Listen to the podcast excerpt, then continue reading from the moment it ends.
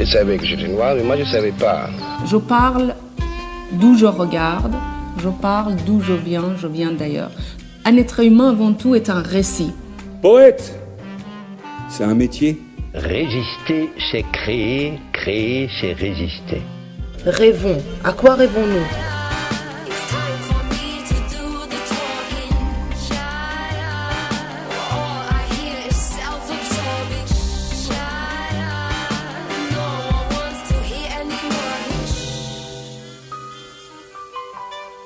Kobo by Fnac présente La couleur des mots, une série originale d'Alexandre Hérault et Claire Almerac, réalisée par Écran Sonore et produite par Kobo.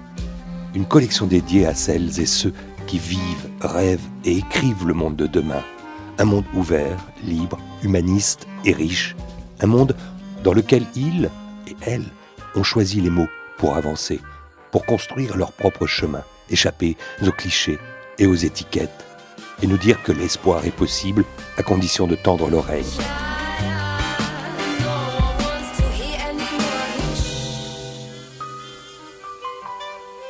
Aujourd'hui, Iliana Holguin Teodorescu. Aller avec la chance.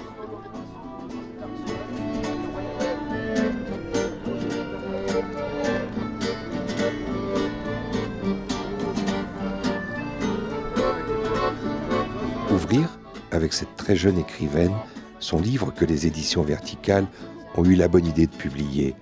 C'est son premier, et quelque chose s'impose tout de suite à la lecture. Une écrivaine aînée. Alors tenter de comprendre comment les mots se posent, glissent du carnet de voyage griffonné sur la route panaméricaine qu'elle emprunta sans un sou en poche, entre la Colombie et le Chili, au manuscrit d'un premier roman d'une maison adossée à la prestigieuse forteresse Gallimard. Un récit gonflé, né sur l'asphalte d'un continent dont elle porte dans son sang la démesure et la superbe, l'Amérique latine. L'autre partie de l'A D N de la talentueuse Iliana, vous allez le découvrir, est roumaine. Et le tout a grandi dans l'Hexagone, où ces mots ont la couleur d'une vie sans nulle contrainte. Rendez-vous est pris, Paris, deux mille vingt, avec l'oiseau migrateur.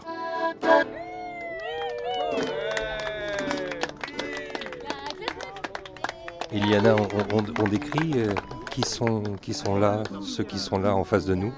Ceux qui sont là, ma mère à ma droite, ce soir, euh, bah oui, ma famille, mes amis, et puis mes éditeurs, euh, des futurs lecteurs, j'espère.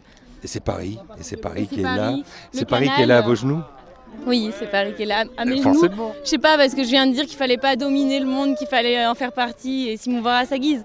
Ne on le chevauche pas. Le monde, et puis on le chevauche sans peur, non? On va là, où il y a la chance, aller avec la chance. C'est la vôtre.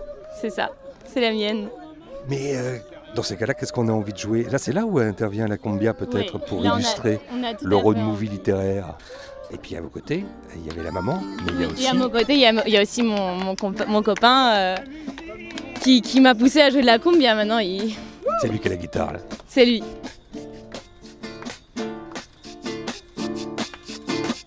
D'abord, on y est.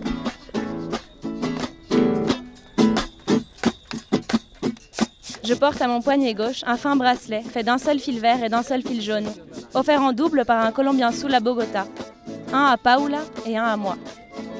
Comme aucune de nous deux n'aurait accès à Internet dans les jours qui suivraient, nous avions établi qu'elle m'informerait par ce lien magique de son arrivée saine et sauve à l'aéroport, puis à Lima pour une escale, puis à Berlin, et enfin dans son petit village allemand. Tout ce qu'elle aurait à faire serait de parler les lèvres collées à son bracelet, et moi d'écouter, l'oreille pressée contre le mien. Dans mon sac, il y a entre autres une tente et un cahier. Sur la dernière page de ce cahier, on peut parcourir une liste d'auberges de jeunesse et de camping, avec à chaque fois le nom de la localité et le prix de la nuitée indiqué.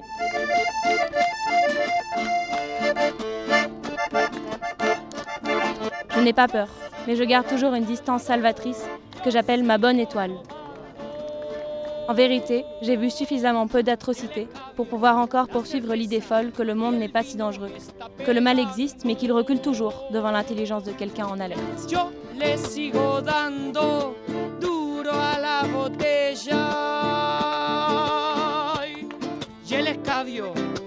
cerveza se me está subiendo a la cabeza. Iliana Holguin Teodorescu. Il y a euh, quelque chose qui, qui, qui, au départ, a accompagné ce, ce, ce voyage, ce road trip, euh, avant qu'il devienne littéraire. C'est cette idée que la littérature, que l'écriture allait être nécessaire, allait être comme une forme euh, aussi d'émancipation. L'écriture, une évidence ? Non, absolument pas, malheureusement. Non, je suis partie vraiment euh, juste pour voyager, pour euh, éprouver euh, la vie hors de toute contrainte. Mais ça, euh... c'est génial parce que finalement, euh, puisqu'aujourd'hui c'est la rentrée littéraire, que les éditions verticales euh, publient Aller avec la chance, qui est votre premier roman, il y a euh, aussi euh, une écrivaine qui est née de, de simplement ouais. euh, un geste euh, de, de déambulation, d'appropriation du territoire. Euh, et, et ça veut dire que quand on rencontre l'écriture, si ce n'est pas une évidence, qu'est-ce qu'écrire provoque? Alors, en fait, pour moi, avant tout, euh, il s'agissait de transformer toutes ces expériences que je vivais en, en quelque chose d'autre. En fait, j'avais l'impression que dans la vie quotidienne, Euh, voilà, hors voyage, on a des expériences qui, qui durent. On a des amitiés, euh, des, des copains, des colloques, des, des facs, des choses qui durent comme ça des années, au moins des mois. On a des choses qui durent des durées moyennes et d'autres qui sont vraiment éphémères, une rencontre, voilà. Et donc que, il fallait consigner. Ouais, en fait, et pendant le voyage, je me, je me, je me retrouvais à avoir que des expériences euh, éphémères. Je me disais, mais moi, je suis habituée à avoir des expériences longues, moyennes et éphémères, mais pas que éphémères. Et, et pour moi, ça a été, euh, en fait, je, je ressentais le besoin d'avoir un projet, d'avoir quelque chose qui lie toutes ces expériences, qui, qui, qui en tire autre chose que juste les vivre sur le moment, ressentir et oublier après, quoi. Du coup, c'était ça pour moi l'écriture, c'était un projet avant. Après, il se trouve que j'écrivais déjà un peu, donc c'est tombé sur l'écriture. Ça aurait pu être euh, autre chose.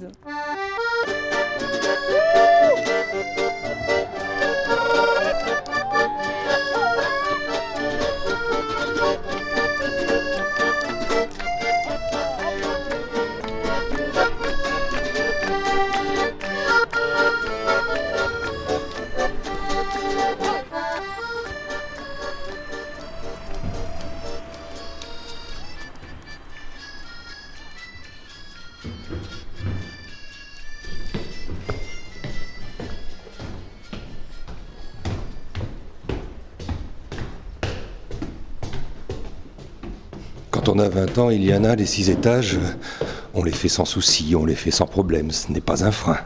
Non, c'est pas un frein du tout, justement, on a plus le temps d'apprécier euh, l'idée d'arriver chez soi. Chez soi, euh, c'est où, chez vous? Chez moi, c'est au sixième étage, sous les combles, rien de trop surprenant. Au centre de Paris, onzième arrondissement. La République, ouais. Mais il y a un moment où on s'est demandé, quand on était chez soi dans le vaste monde, si le vaste monde n'était pas justement, véritablement, le grand chez soi. Ouais, on aimerait bien, on aimerait bien que... J'aurais aimé que ce soit le cas, mais quand j'étais à l'autre bout du monde, je rêvais de pouvoir prendre mon appart de Paname et le déménager au Panama. Ah, le, le paradis serait donc panaméen. N'importe où, mais avec mon appart, euh, si on pouvait le déplacer.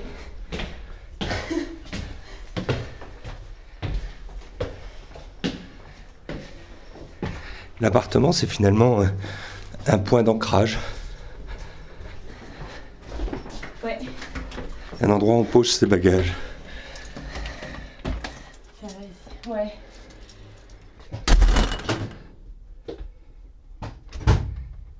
On s'assied où? Tu veux, là. C'est pas les chaises qui manquent. Ah.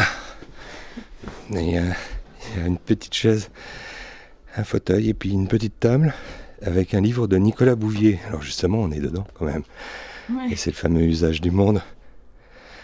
Parce que Aller avec la chance, aux éditions verticales, on est dans la littérature de voyage, on est dans ce récit qui nous raconte euh, sept mois d'itinérance à travers euh, l'Amérique latine, avec, euh, avec un moyen de transport qui donne finalement le nom euh, à ce titre qui est très joli, Aller avec la chance. Ça veut dire quoi en espagnol, Aller avec la chance? Ah, aller en, esp- euh, en espagnol, aller avec la chance, euh, bon, ne, peut, ne se traduit pas comme ça, mais en, en fait, dans le nord de la Colombie, euh, contrairement à dans le reste de l'Amérique du Sud, pour dire faire du stop, on ne dit pas ir a dedo, donc aller en pouce, mais ir con el chance. Du coup, dans mon interprétation, mais qui n'est pas du tout une traduction littérale, mais je me suis dit, bah, comment on peut traduire ir con el chance, aller avec la chance. Iliana Holguin Teodorescu. Il y a euh, ces deux noms de famille, mais qui ne sont pas une évidence euh, tout le temps ici en France. Commençons et ouvrons-le ainsi, euh, votre ouvrage, votre récit de voyage. Ouvrons-le, page quatre-vingt-treize.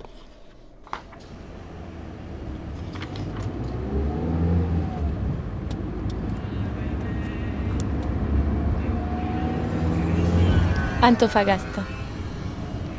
Pomponné et maquillé, engoncé, les seins serrés dans un chemisier rose, Rouvitz assez tient fermement le volant de son pick-up rouge et rutilant.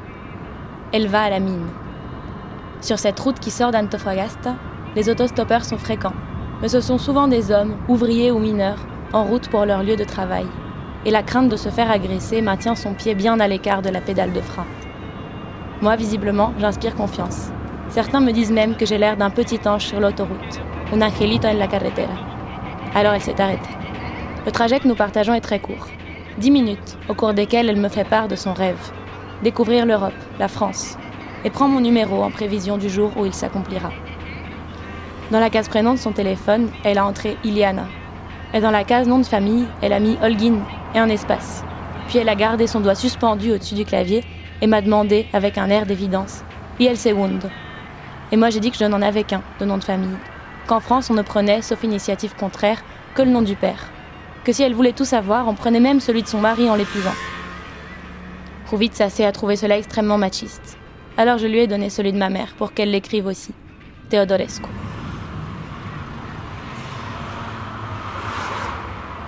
C'est ce qui a, je crois, le plus séduit Yves Pagès aux Éditions Verticales qui vous publie euh, Iliana. Parce que euh, il se dit, mais il a raison, que votre génération, puisqu'on ne peut pas le cacher et puis que vous ne le dissimulez pas non plus, vous avez dix-huit ans quand vous écrivez, quand vous faites ce, ce road movie, puis aujourd'hui vous en avez vingt quand vous le publiez.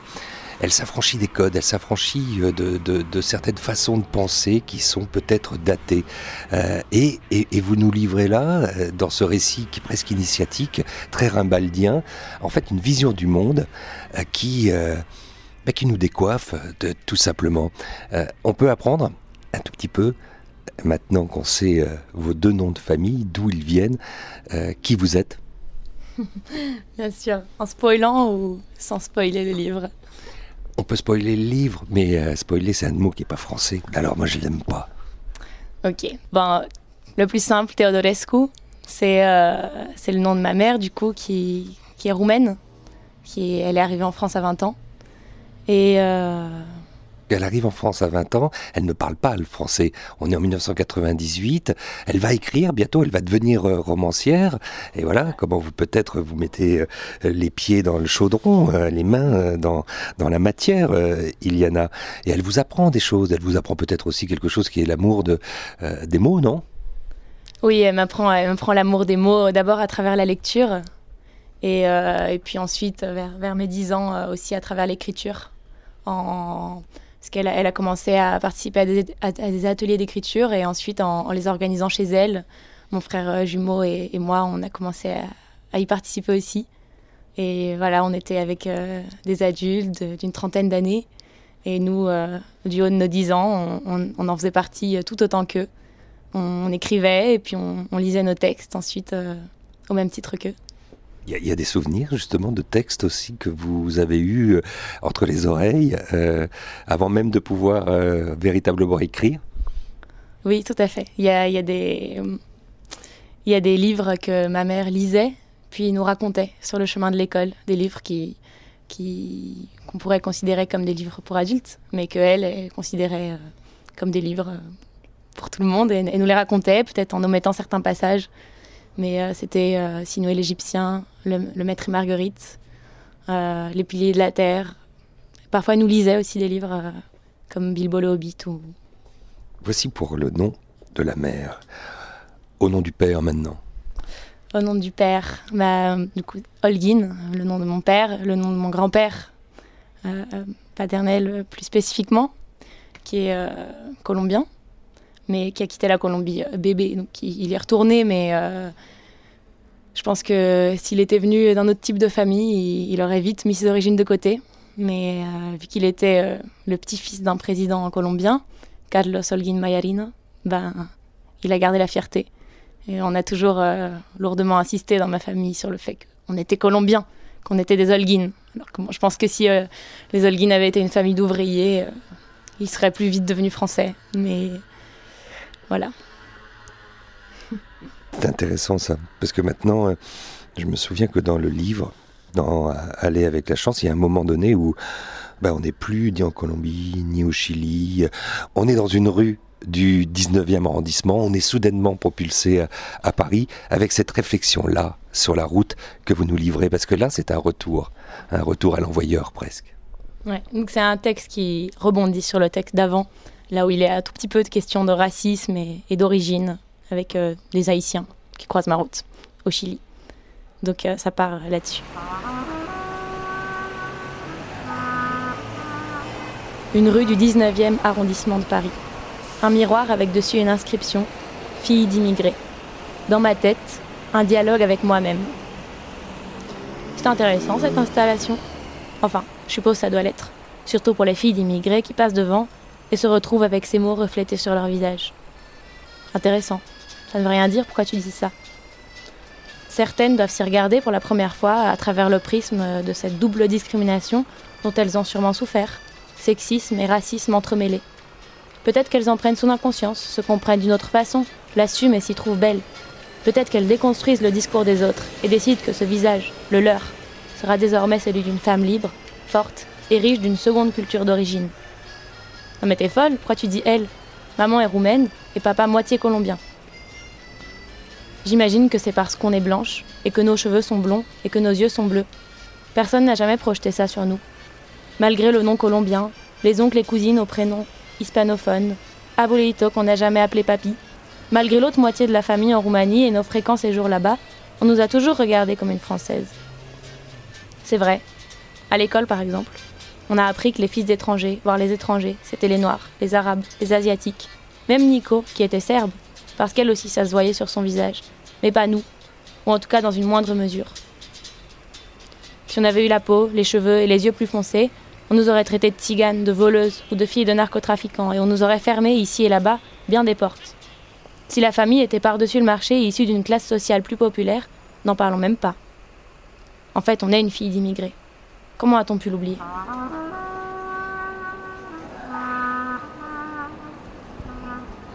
Parce que vous l'aviez oublié.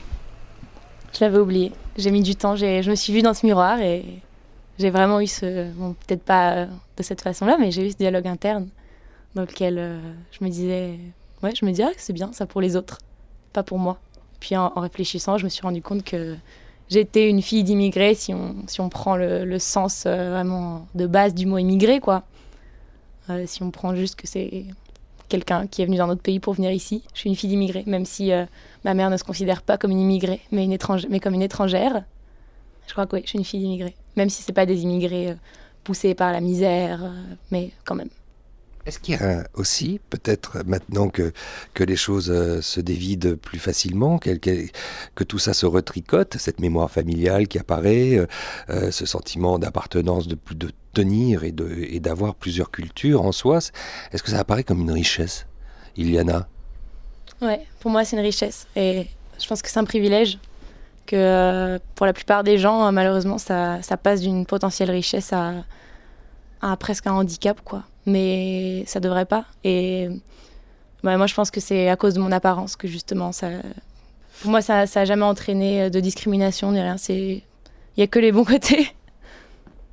Fabricio, votre amoureux, celui qui a fini par euh, revenir avec vos bagages ici quand ce long périple s'est terminé en Amérique latine. Enfin, je ne sais pas vraiment si ça s'est passé comme ça, mais bon, il est là maintenant et, et, et, et il est resté ici. Il est avec vous. Mais en tout cas, Fabricio, lui, porte euh, peut-être toute cette culture d'Amérique latine de manière plus visible. Comment il vit la France ? hmm, Comment il vit la France ? euh... Il faudrait lui demander, c'est ça ? Non, il faudrait lui demander, mais je sais un peu comment il vit la France. D'un côté, il, il, il est toujours en décalage. Il, il a du mal à, à, à se sentir en accord avec les gens d'ici. Mais d'un autre côté, il reste parce que il doit trouver ça intéressant hein, d'une façon ou d'une autre. Mais ouais, il trouve que, il trouve que les gens sont plus difficiles d'accès, que, que tout est moins spontané. Que... Mais je pense que même moi, je, je représente par certains côtés ça. Mais je pense qu'il apprend de moi et moi, j'apprends de lui aussi. Mais vous apprenez tellement de lui que vous avez fini par abandonner euh, votre premier instrument de, euh, de musique qui était la batterie pour faire de l'accordéon et rentrer dans un univers euh, qui est celui qui représente le plus ce pays métissé euh, qui est la Colombie, la cumbia.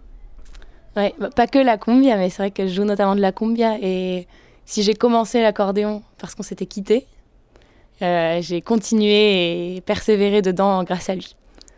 Je reviens sur cette idée-là, ici, là-bas, c'est beaucoup plus simple. Ici, les choses sont compliquées.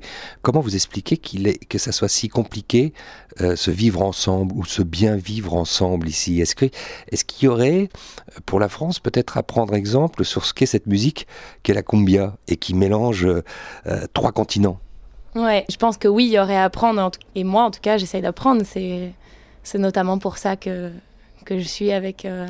Fabricio, mon copain, c'est parce qu'il m'apprend tout ça. Et la cumbia, enfin, même les musiques en Amérique du Sud en général, c'est... on n'a pas le même rapport à la musique. On, par exemple, c'est pas du tout honteux là-bas de, de faire des reprises. C'est, c'est jouer des hymnes en fait. Ça, ça crée un sentiment de, peut-être d'appartenance. C'est aussi utilisé comme, un, comme quelque chose qui, qui crée du lien. C'est pas quelque chose pour asseoir euh, sa réputation ou sa domination ou, ou que sais-je.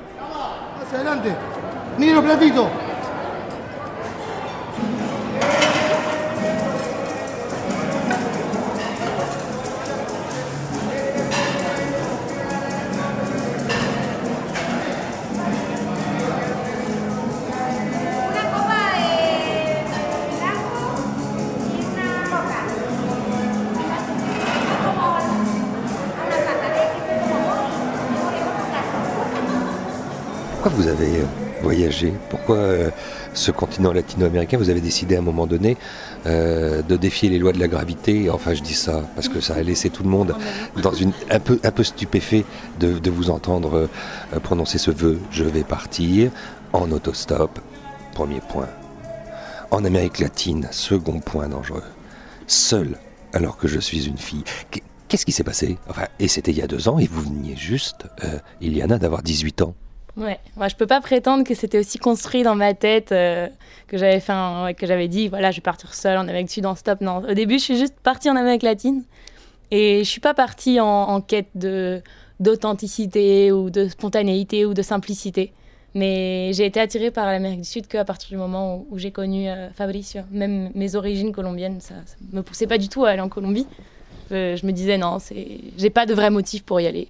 Et, et depuis quand je l'ai rencontré, c'est ça qui, qui m'a donné la curiosité d'aller voir. Et, euh, et je suis allée poussée par une envie de voyager, par contre. Et euh, finalement, c'est, c'est un voyage qui s'est prolongé. Au début, c'était un voyage de, de l'été seulement, de deux mois. Et, et en fait, je me suis rendue compte en étant là-bas. Bon, en plus, les études auxquelles je pouvais re- retourner, euh, c'était pas une perspective très enviable non plus. Et puis, euh, de faire partie de l'élite, parce que c'est bien ça que vous quittez. Vous, vous quittez une classe préparatoire qui abrite tout ce que la France va réunir dans les grandes écoles d'élite potentielles, et à Henri quatre, et pour finalement euh, avoir, suivre euh, comme Rimbaud euh, le, le, le chemin des étoiles. C'est ça, je quitte une classe, pré- de, ouais, c'est pas vraiment une classe préparatoire, mais presque à Henri quatre, ouais, là où j'avais fait une première année, et je m'apprêtais donc à passer en, en deuxième année. Et, euh, et je quitte ça parce que Je me... j'ai commencé à me dire qu'en fait, euh, ce que je recherchais en voyageant, je ne pouvais pas le trouver si c'était un, un voyage avec une, euh, une, éche... enfin, avec une fin euh, fixée. Parce que quand il y a une fin, quand on sait que bon, bah, dans deux mois, ça sera fini, on, on est rassuré en quelque sorte. On sait que bon, quoi qu'il se passe pendant ces deux mois, après, c'est fini, on revient à la vie normale. Moi, j'avais besoin de, de comme ça, d'une, d'une éternité devant moi, comme ça, d'un, d'une absence de, d'échéance. Et... pour pouvoir vraiment vivre euh, ce que je recherchais, à savoir euh, une vie sans contrainte. En fait, je me disais que la plupart des gens, peut-être, euh, n'ont jamais connu une vie sans contrainte, à savoir sans parents, sans prof, sans patron, sans travail, sans rien pour euh, cadrer leur vie. Du coup, je voulais voir euh, qu'est-ce que je devenais. Un fleuve Un fleuve, ouais. Ça, c'est l'exergue du livre qui, qui est tiré de City d'Alessandro Barrico. Et ouais, on devient un fleuve dont on a l'impression euh, qui, qui fait des courbes et comme ça, sans, sans but précis, alors qu'il pourrait aller droit vers la mer. Mais qu'en fait, non, c'est, c'est son chemin. Parce qu'il y a une théorie non prouvée, comme quoi euh, la longueur que les fleuves font pour aller euh, de leur source à leur embouchure serait euh, pi fois, donc trois virgule quatorze à peu près, fois le, la longueur, qui, le chemin qu'ils pourraient faire euh, s'ils allaient tout droit. Du coup, je, et voilà, le personnage du livre d'Alessandro Barrico se dit « Ah bon, bah, c'est rassurant, si pour les fleuves c'est comme ça, sûrement que pour les humains aussi. » Et le personnage du livre, finalement, euh, c'est vous, évidemment, euh, Iliana, mais euh, c'est vous qui rencontrez autant de personnages euh, qu'il en faut pour construire justement un itinéraire au gré euh, du vent, euh, en allant avec euh, sa chance. Beaucoup de gens, euh, de gens de peu, dirait-on ici, des anonymes, bah, ça aussi, on dit ça, alors qu'ils ont des noms, euh, des camionneurs, et, et, évidemment. Et euh, cet effet de stupeur, revenons euh, dessus en lisant Euh, ce, ce passage, euh, ce qui a, qui a à voir avec euh, finalement euh, aussi euh, ce choix qui est d'avoir du courage.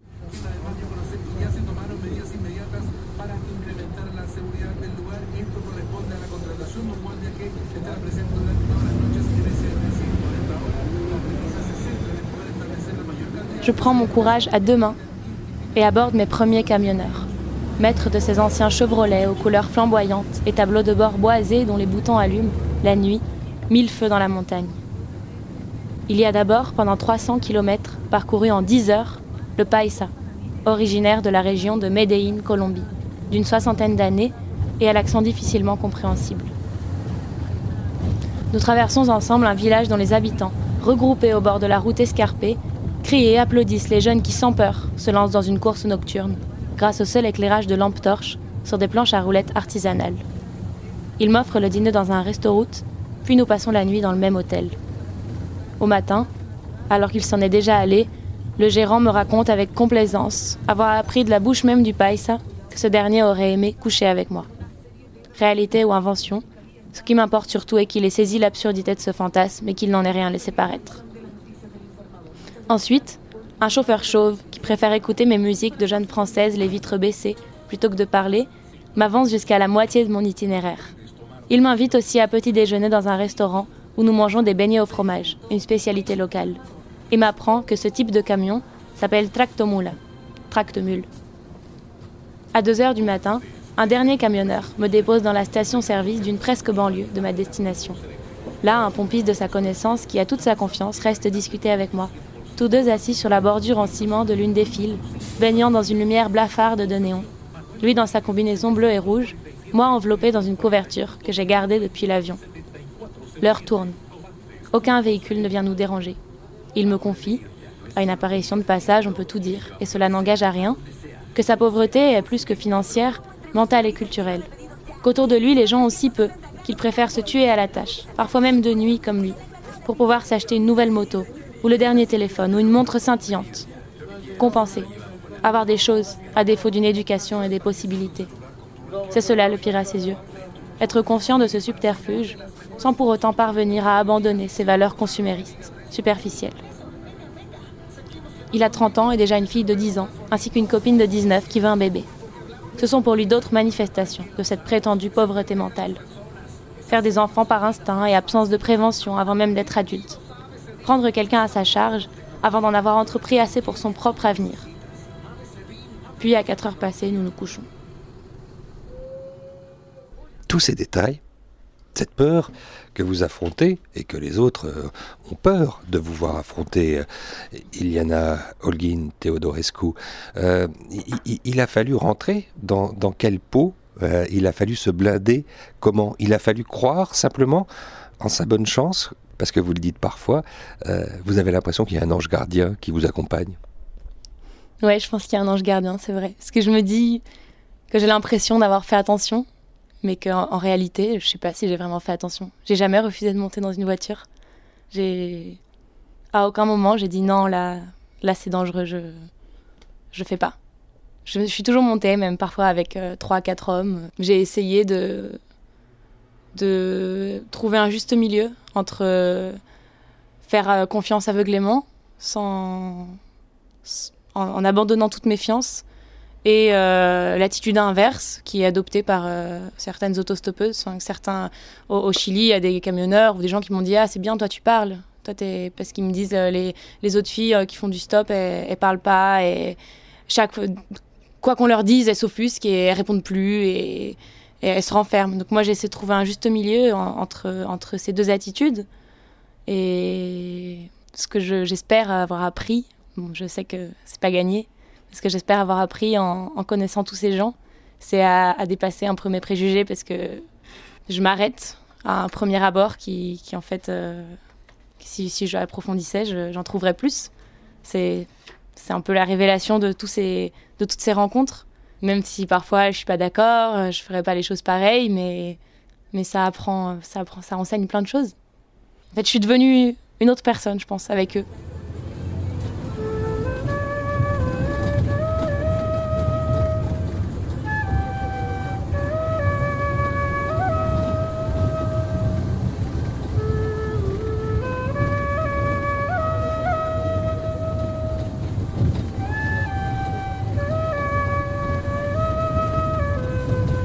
Depuis Nazca, on traverse en effet de magnifiques paysages. Des dunes de sable qui paraissent de loin faites de soie, des montagnes de roches rouges, de vastes étendues où poussent quelques plantes, et broutent des vaches, vigognes, lamas et alpagas. Enfin, ceux qui ne sont pas en train de prendre le soleil au beau milieu de la route. Il me pose aussi beaucoup de questions sur la France. Un jour, il rêverait d'y aller. Kouvenal s'imagine le pays comme une ville gigantesque, remplie de gratte-ciel et avec très peu de campagne, peuplée de blonds aux yeux bleus, céleste, trouve-t-il, comme moi. Le progrès, autant dire. Il compare avec le Pérou, avec le faible niveau scolaire, déplore la conquête espagnole et maintenant l'américanisation qui ont empêché un pays plein de richesses naturelles de se développer. Il me parle des Incas qui pratiquaient, comme les Égyptiens, la trépanation, et aussi des Chasquis, leurs messagers qui parcouraient des milliers de kilomètres à pied pour propager nouvelles, déclarations de guerre, accords de paix, empruntant notamment la route sur laquelle nous roulions alors. Kouvenal parle leur langue, le quechua, et s'attriste en m'expliquant que cette compétence, cette ouverture culturelle, est devenue une source de discrimination. La crevasse dans laquelle gît Cusco se profile au loin. Il répond à la dernière de mes questions. Où pourrais-je écouter des groupes de huayno, en me donnant le nom d'un bar, Lucucus, où vont très peu de touristes. Dans ce bar, je ferai une rencontre étonnante. Un Parisien du même quartier que moi, qui connaît mes voisins d'enfance, qui est déjà entré dans l'atelier logement de mon père peintre à l'occasion des journées portes ouvertes et que j'ai connu par hasard à Cali, en Colombie, il y a de cela trois mois. C'est une des rares références, Iliana, euh, à votre papa, euh, qui lui est, est artiste peintre. Oui, une des rares références à mon vrai papa, parce que j'ai aussi un papa de livre. Je pense que tous ces gens, c'est vrai qu'ils m'ont donné quelque chose qu'on peut attendre d'un père. Beaucoup d'entre eux. Euh, ils ont tous essayé de me protéger, quoi. Votre couleur préférée ? Couleur préférée ? Vert, herbe. Votre mot préféré ? Non. Ah non, en français, je sais pas. J'en ai pas. Mais alors en espagnol ? En espagnol, il y avait melocotón. Ça veut dire pêche, mais en espagnol d'Espagne. Parce que au, Ch- au Chili, en tout cas, on dit durazno, on dit pas, on dit pas melocotón. Mais je trouvais que c'était une image très douce, ça me faisait penser à un nuage un peu. Mais en français, euh, moi j'ai pas de mot préféré, mais mon copain en a un, et j'ai trouvé euh, assez convaincant euh, son argumentaire en faveur de ce mot. C'est le mot euh, mitraillette, parce que c'est un truc horrible, mais ça a l'air mignon.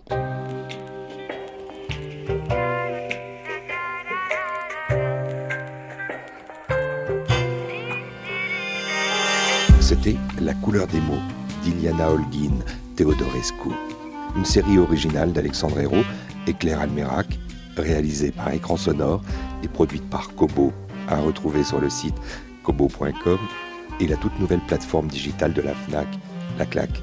Vous pouvez retrouver les productions Kobo Originals sur kobo point com et fnac point com.